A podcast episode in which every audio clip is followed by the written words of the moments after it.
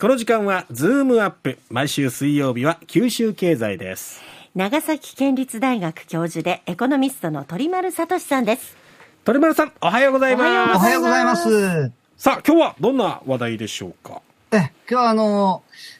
昨年道の駅が30年だっていうのでお伝えしたんですけれども、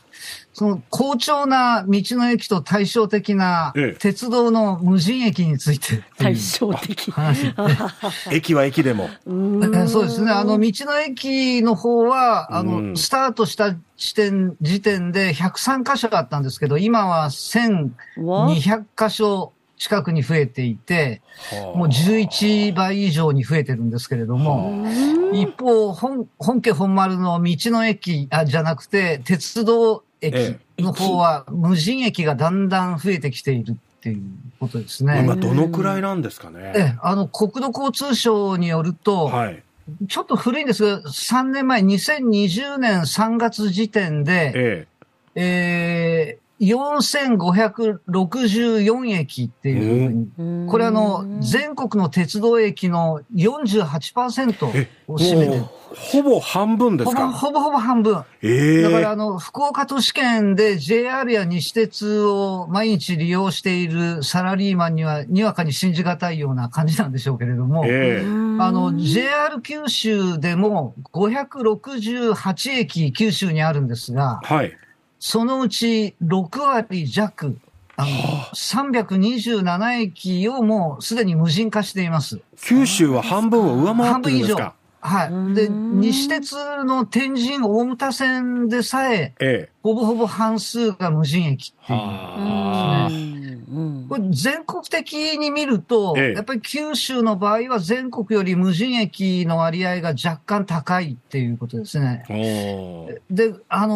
の国土交通省の数字が今実は一人歩きしていて、ちょっと注意しなきゃいけないのが、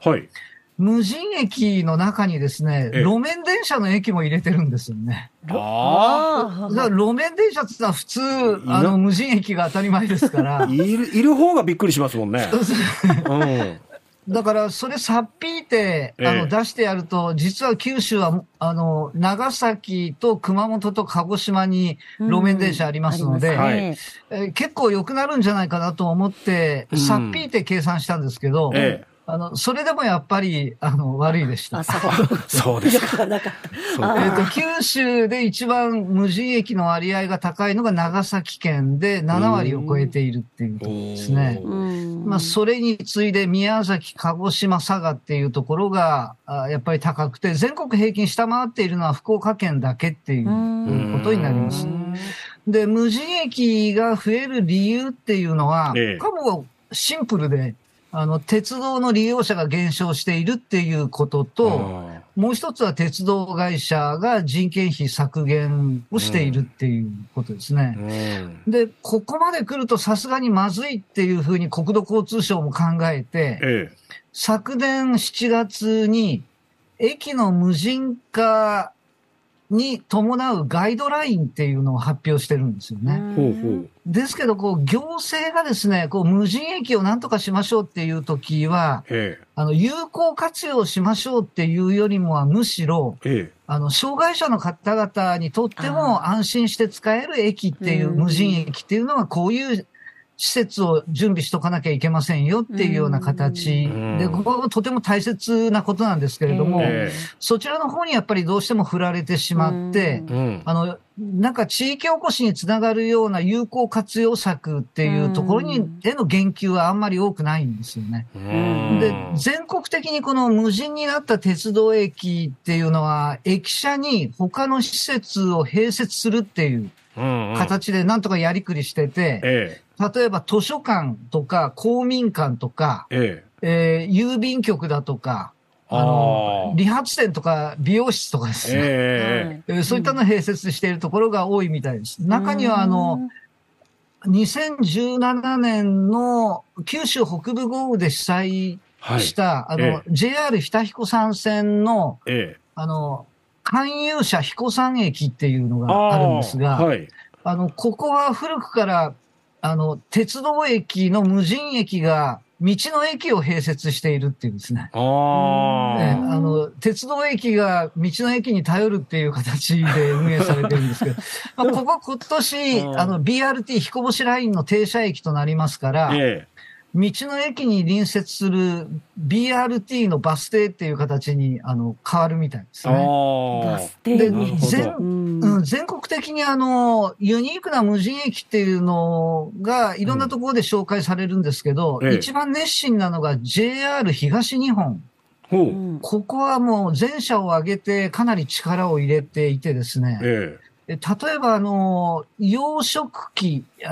ナイフとかフォークとかスプーンとか、金属加工なんかで知られる、新潟県の燕三条。燕市と三条市を総称して、燕三条って言いますけど、ここ30年以上も無人駅だった、信越本線の帯織駅。帯を折る駅って書くんですけれども、そこの駐車場の一角に、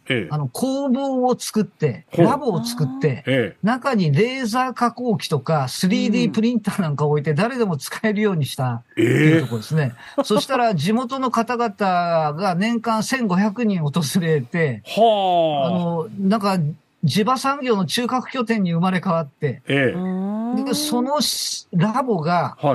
いろんな企業からこう受注を受けて、受注したものを町工場にこう、仲介する。仲介機能も備えていって、受注額がすでに1億円超えたっていうんですね。うわ、すごいですね。あるいは、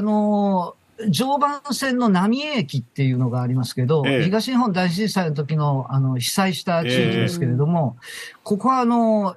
エビの陸上養殖設備。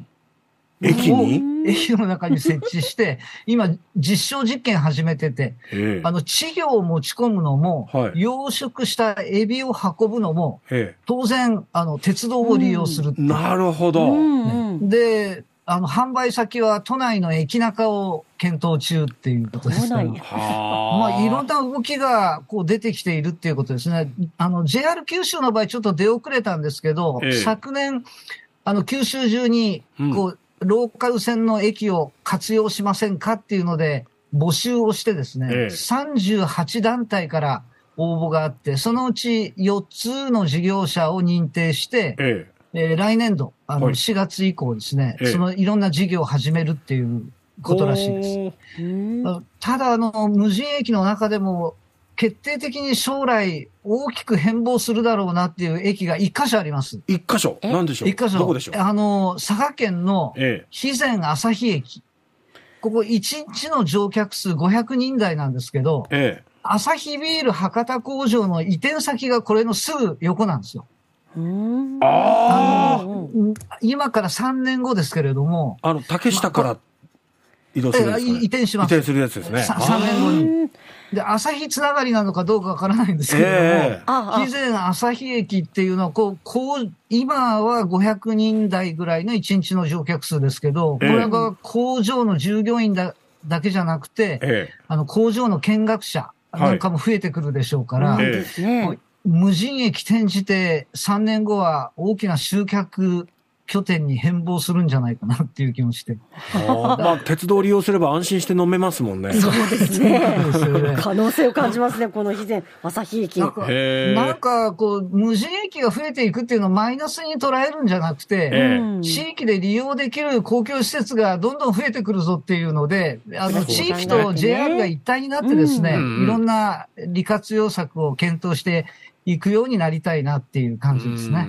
そうですね。本当にたくさんの無人駅がありますので、これをこう財産に変えて何かね、有給しているっていうのは財産であるね。にぎわいを創出できるといいなと思います。